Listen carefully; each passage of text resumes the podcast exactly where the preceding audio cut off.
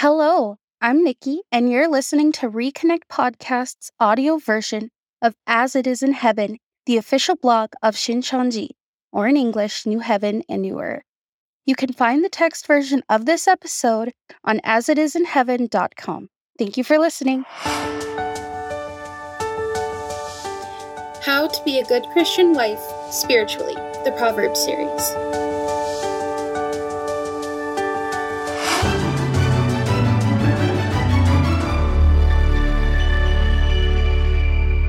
Ladies, take note.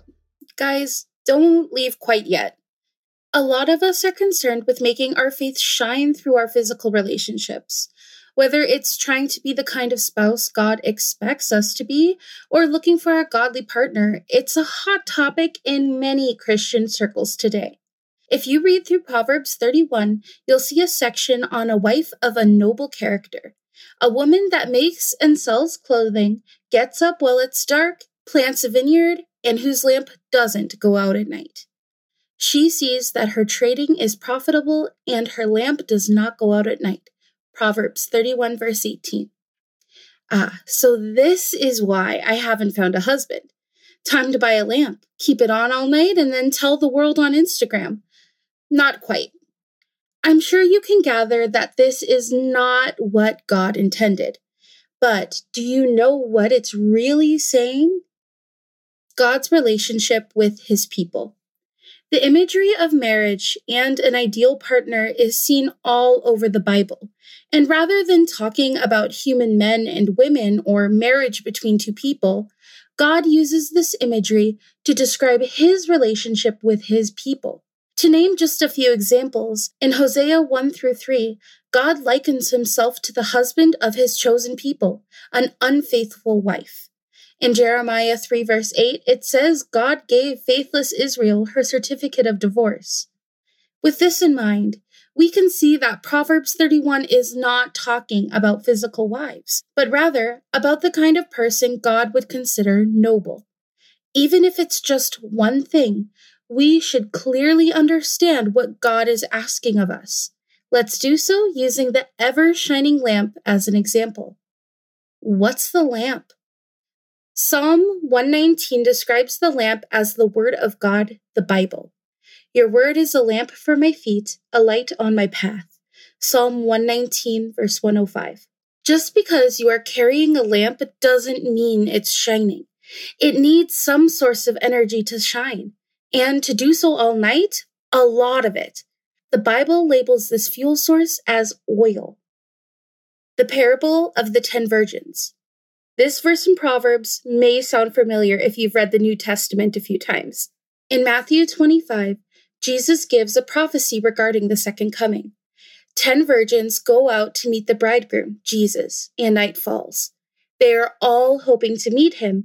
However, only those wise ones with enough oil to keep their lamps lit are able to meet the bridegroom and enter into the wedding banquet, the kingdom of heaven. In other words, those whose lamps don't go out at night. The remaining five, the foolish ones, try to buy more oil to keep their lamps lit, but it's too late. But while they were on their way to buy the oil, the bridegroom arrived.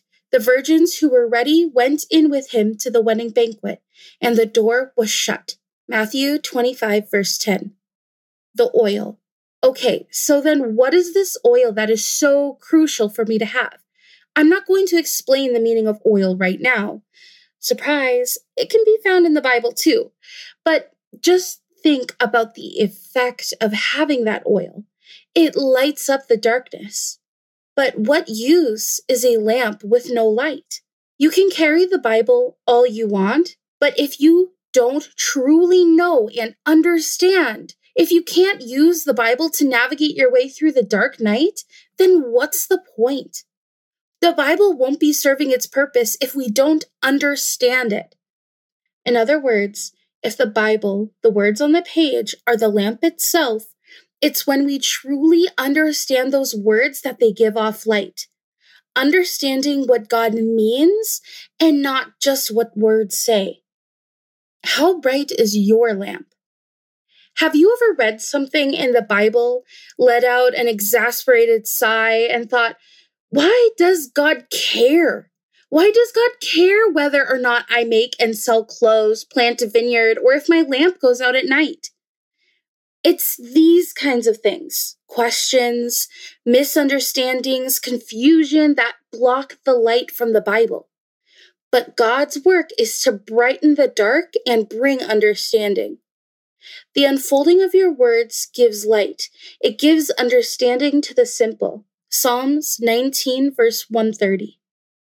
Our understanding of the Bible now might be dull and incomplete, but that's nothing more than the place we are starting from. One by one, the words of the Bible unfold before our eyes. Do you have questions about the Bible? Would you like to make your lamp burn bright? Click one of the links below to go to our blog and sign up for a one on one Bible study. Thank you so much for listening to today's episode. If you like what you heard, we have other audio blogs on the Reconnect podcast channel, or you can find the blog linked in the description as it is in heaven.com. We'll see you there.